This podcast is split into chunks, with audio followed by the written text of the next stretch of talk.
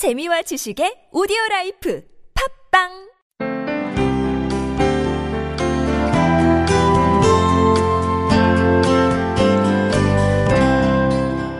하나님이 쓰신 사람들 오늘 시리즈는 13번째 사람인가요? 삼손에 관한 얘기를 나누고 싶습니다.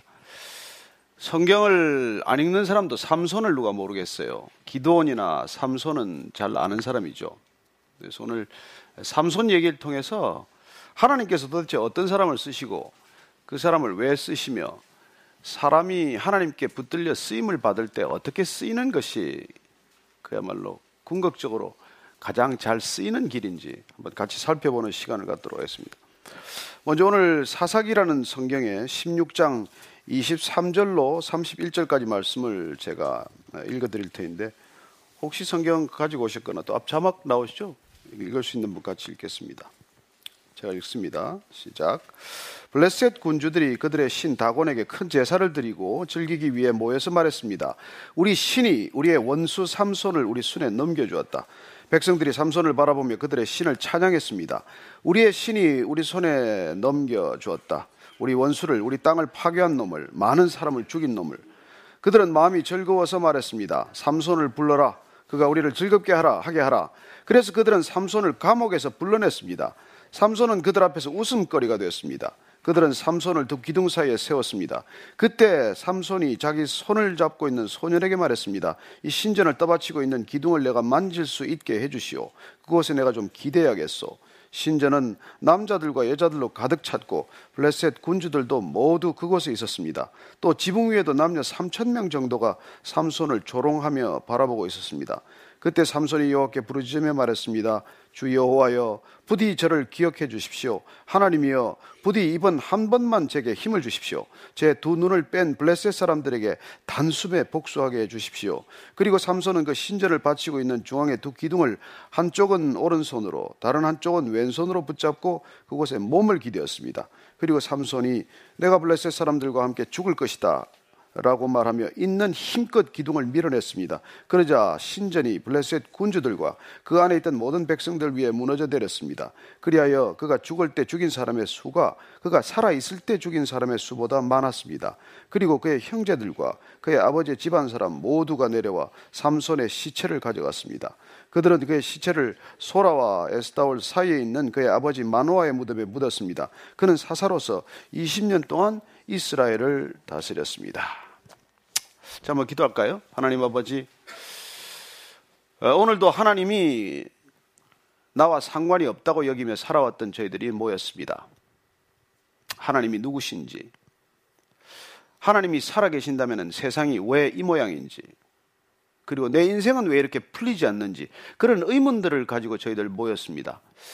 하나님께서 그 한 번 한 번 마음을 만져주시고, 또 하나님이 정말 살아계신다면, 이곳에 계신다면, 우리의 마음 가운데 하나님이 느껴지고 보여지고 들려지는 시간 되게 하여 주옵소서.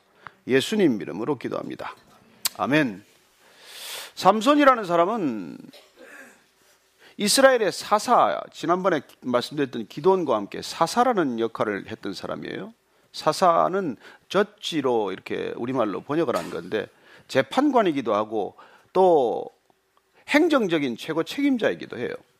이스라엘에서는 상비군을 두지 않았고 상비군 제도가 없었기 때문에 또 왕도 두지 않았습니다. 이스라엘은 신정 정치를 하나님께서 친히 다스리는 나라였다고 기록이 되어 있습니다. 그래서 디마크러시도 아니고 모나키도 아니고 왕정도 아니고 민주주의도 아니고 티아크러시 신이 다스리는 그런 직접 다스리는 나라였다는 것이죠. 그래서 어떤 일이 있을 때 이 사사를 통해서 이스라엘 백성들을 고난 가운데서 구원해내는 그런 일들을 감당하셨어요. 그 이스라엘의 사사 시대란 BC 1390년 정도에서부터 한 450년간 지속된 정치 제도 중의 하나입니다. 그 중에 마지막 13번째 사사가 이 삼손이라는 사람이에요. 사사기는 그런 사이클로 이루어져 있다고 말했습니다. 잘 살다가 타락하기 시작합니다. 그러면 어려움이 와요. 외적의 침입도 만나게 됩니다. 그러면 백성들이 못 살겠다고 부르짖어요. 그러면 이렇게 사사를 세워주십니다. 그러면 나라가 구원이 돼요. 구원받고 나면 나라가 또 좀 화평하고 먹고 살만하면 또 타락한다. 그게 사사시대의 사이클을 말하는데 그게 우리 인생의 사이클과도 비슷하다는 것이죠. 좀 먹고 살만하면 타락하고 또 타락해서 못 살 일이 생기면 또 부르짖고 그렇습니다. 저도 이게 이제 목회를 이렇게 하면서 아침 예배를 저희들이 줄곧 드리는데 저는 아침 예배에 많은 비중을 두고 있어요. 왜냐하면 매일 나와서 이렇게 하나님을 만나고자 하는 그 마음 또 매일 나와서 하나님의 말씀을 듣고자 하는 열심 그런 걸 통해서 우리의 믿음은 생각보다 빠르게 성장하기 때문입니다. 일주일에 한 번씩 먹고 살 사람 없어요. 그래서 예수님께서 주기도문을 가르쳐 주실 때 일용할 양식을 달라고 그러지 주용할 장식을 주옵소서. 월용할 양식을 주옵소서. 연용할 양식을 주옵소서. 그렇게 기도하지 않게 하십니다. 매일매일 달라는 것이죠. 여러분 우리가 매일매일 먹어야 사는 음식이 있듯이 매일매일 들어야 하는 메시지가 있습니다. 그래서 아침마다 저는 여러분들이 이렇게 나오는 분들을 굉장히 소중하게 생각을 해요. 교회에서는 그런 분들을 11조 교인이라고 부릅니다. 대개 그 교회 성도 중에 한 10의 1조, 10분의 1 정도가 아침에 나와요. 뭐 10의 9당이, 10의 9가 허당이라는 말은 아니고 그렇게 아침마다 오시는 분들이 소중하다는 것이죠. 근데 지금 아침마다 오시는 분들 중에 이런 분들이 계세요. 아주 어려운 일이 생기면 열심히 나옵니다. 그냥 뭐 아침마다 나와서 그냥 기도도 오래 하고 때로는 기도 부르지지 않은데 어느 날 사라집니다. 그러면 아, 기도가 응답이 되었구나. 그걸 알 수가 있습니다. 이제 안 나타납니다. 그러다가 또 어느 날 얼굴이 까맣게 죽어서 나타납니다. 그러면 또 어려움이 닥쳤구나. 그렇게 알게 되는 것이죠. 그래서 아침 예배는 와도 때로는 걱정이고 안 와도 걱정이고 그렇습니다. 그리고 그게 우리 인생의 사이클처럼 반복이 된다는 것이죠. 늘 변함없으면 얼마나 좋겠습니까? 형편이 좋고 일이 잘 풀릴 때도 아침에 나와서 내 형편과 처지에 상관없이 기도하고 그렇게 하루를 시작할 수 있으면 얼마나 좋겠어요. 그러나 우리가 육신인지라 사람인지라 또 마음은 그렇게 돼 있어도 몸이 따라가지 못해서 그렇게 아침을 깨우기가 어려운 것이죠. 그러나 어쨌건 그런 사이클 가운데 있었던 사람 중에 이 오늘 삼손이라는 사람을 보면 특별히 이 삼손은 힘이 장사예요. 기골이 장대한 사람입니다. 여러분은 골리앗이라는 사람의 이름을 들어보셨을 거예요. 골리앗. 이 골리앗은 팔레스타인, 블레셋 사람들의 영웅입니다. 거의 3미터가 넘는 그런 거구였어요. 그러면 팔레스타인, 블레셋 사람들에게 골리앗이라는 사람이 있었다면 그 골리앗에 해당하는 이 유대인들의 골리앗은 바로 삼손입니다. 그 정도로 이렇게 장대하고 힘이 대단한 사람이죠. 그는 일당 10이 아니에요. 일당 100이 아니에요. 일당 천의 역할을 했습니다. 당나귀 턱뼈 하나로 천명과 싸워서 이겼다는 그런 기록이 있어요. 어쨌건 이 삼손에 관한 기록은 사사기 책에 가장 많이 기록된 사사입니다.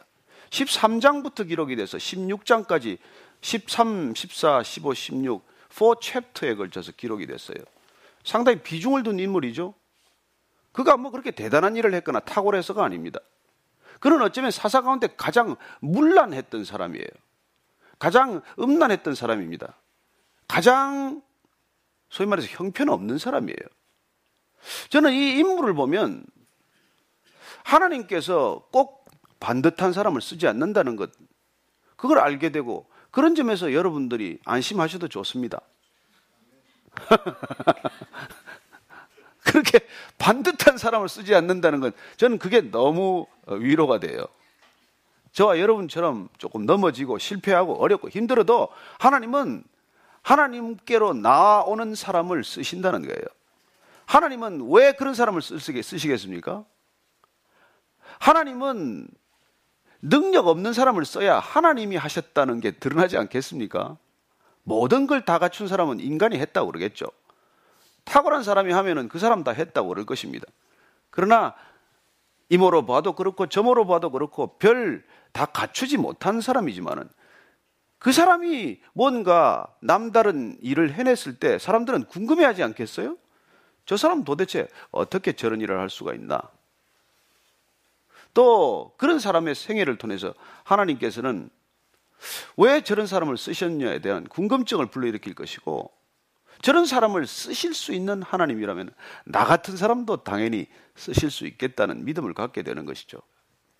성경을 쭉 읽어나가 보면 정말 변변한 사람이 그렇게 없습니다. 믿음의 조상이라고 하는 아브라함에서부터 쭉 사람을 우리가 훑어가지만은 뭐 그렇게 탁월한 사람 많지 않습니다. 살인자도 쓰시고 넘어진 사람도 쓰시고 능력 없는 사람도 쓰시고 그리고 별 볼 일 없는 장사꾼도 쓰시고 모든 사람을 다 쓰실 수 있는 하나님이에요. 왜요? 하나님이 능력이 있으시니까. 여러분, 능력 있는 사람 산에 붙들리면 능력 있게 쓰임 받는 겁니다. 양종, 저기 저 용장 밑에 약졸 없다는 말이 있지 않습니까? 그렇죠. 용감한 장수 밑에 보충이 되면 약한 졸병이라도 그 용기 있는 장군 밑에서 용기 있게 쓰이는 것입니다. 그래서 저는 오늘날 우리가 스펙을 중시하고 탁월한 사람들을 골라서 탁월한 사람만 훈련시켜 쓰고자 하는 직장도 있을 수 있겠지만은 점점 저는 요새 뭐 삼성도 그렇고 그런 스펙에서 이렇게 조금 벗어난다는 얘기를 듣고 야, 저것도 다 성경적인 원리를 배운다고 생각을 해요. 공부 잘하고 뭐 좋은 학교를 나오고 모든 스펙을 가졌지만 정작 회사에서 어려운 일이 닥치거나 예상치 못했던 일에 대한 적응력을 보면 꼭 머리 좋고 공부 잘한다고 그 일을 잘 처리하지는 않는다는 거예요.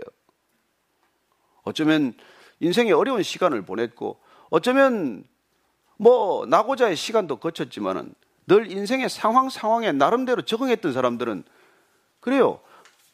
인생 전체가 유연한 것이죠. 어려움이 닥쳐도 그런 어려움에 적응해낼 수 있는 것이죠. 그러나 모범대로, 교본대로, 텍스트대로만 살았다면 어려운 상황이 오면은 금방 적응해 내기가 쉽지 않겠죠. 저는 오늘 우리 이 삼손을 통해서 그 인생을 한번 쭉 살펴보면은 그야말로 계속해서 동일한 실수를 저지르는 사람이에요. 꼭 저와 여러분 같은 사람이죠. 특별히 이 삼손은 여자에 약해. 여기도 보니까 약한 분들 좀 계실 것 같기도 한데 이 삼손이 여, 자 때문에 모든 이게 어려움을 겪게 돼요. 첫 번째 결혼을 해야 되는데 유대인들은 이방인들하고 결혼 안 합니다. 근데 삼손은 첫 번째 선택한 여자가 이 원수 대적들의 여자를 골랐어요.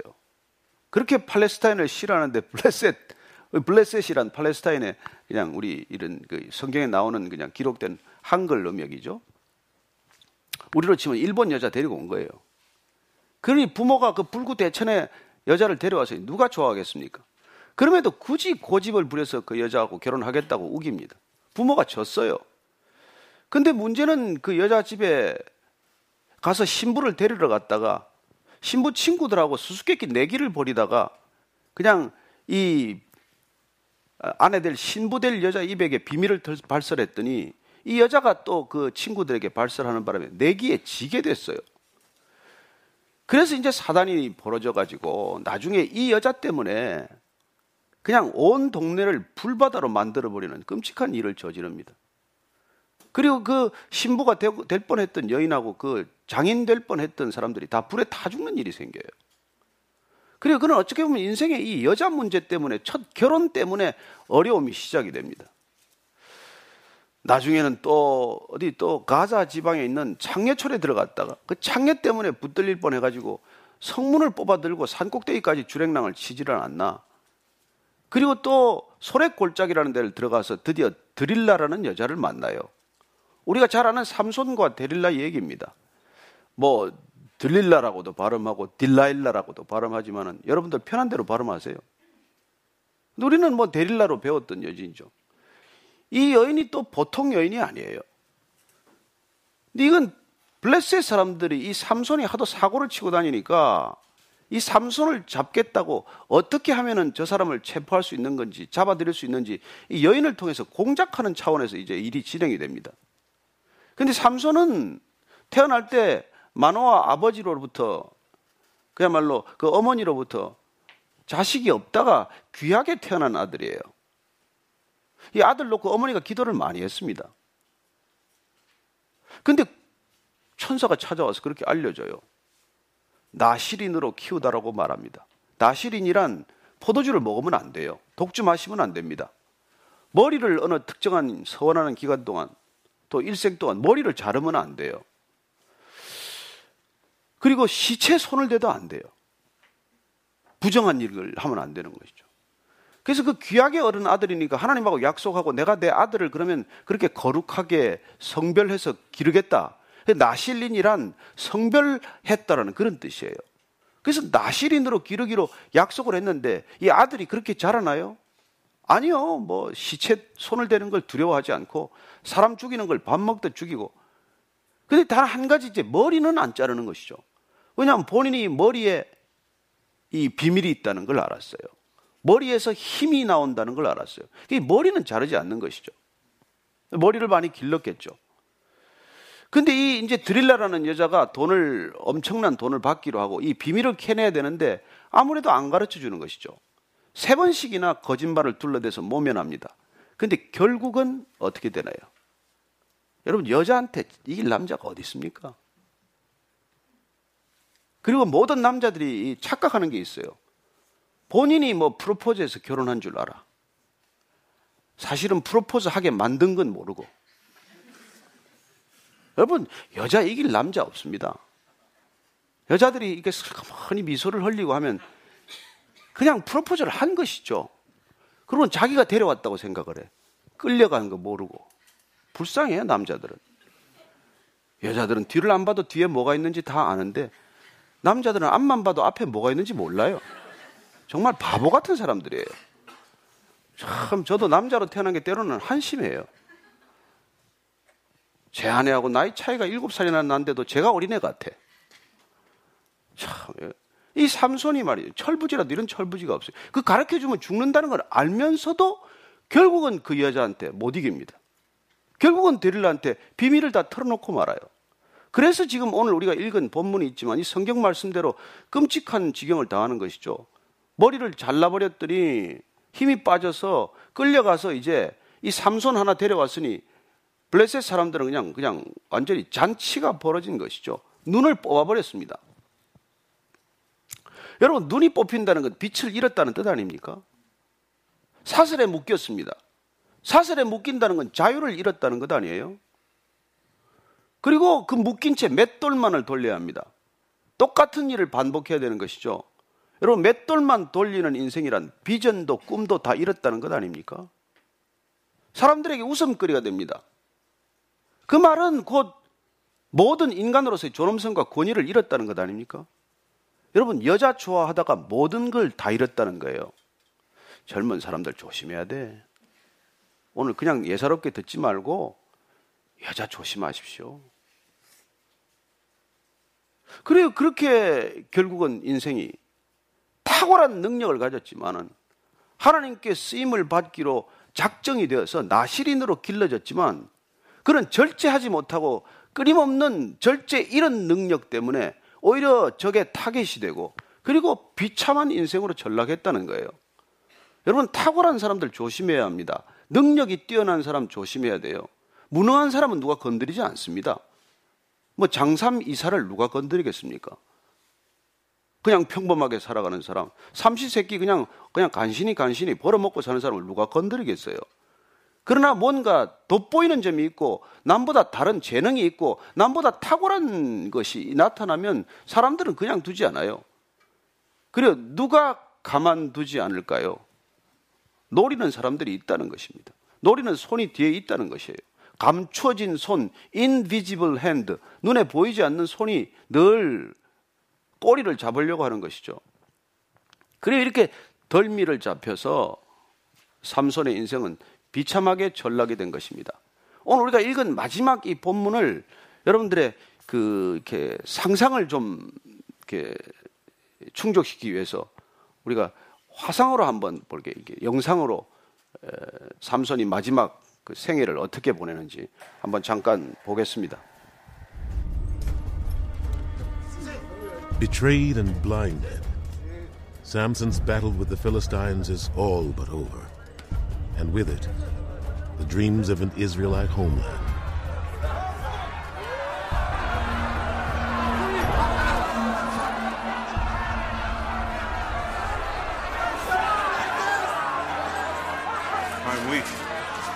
against something.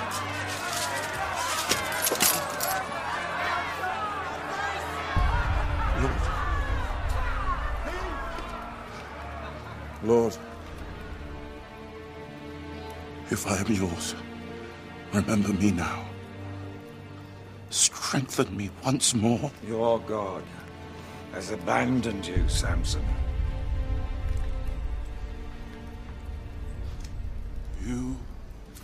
Are the man who took away my eyes. I am glad of it, for the darkness helps me think. Your God has deserted you and taken your strength with him. No. I can see him more clearly than ever. He wants me to destroy you all! It's over, Samson!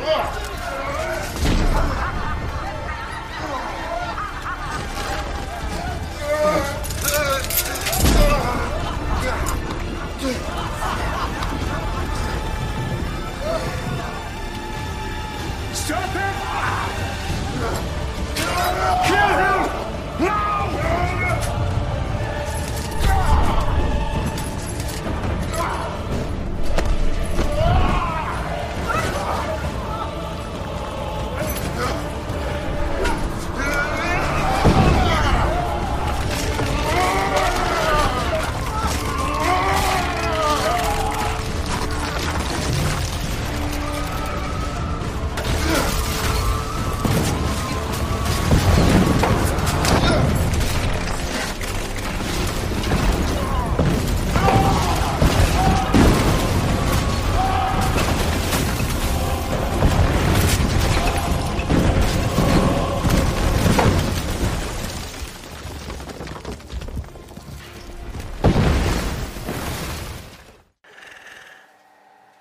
마지막 그 삼손의 일생은 저렇게 끝이 납니다.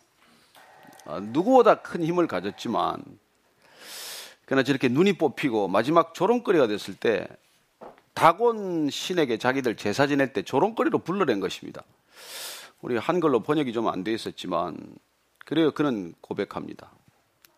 눈은 빼앗겼지만 어둠 속에 가려졌지만 그러나 이제 그는 하나님을 더 선명하게 보게 되었다고 말합니다. 여러분 모든 것 다 잃고 나서 하나님을 발견한 사람들이 많습니다.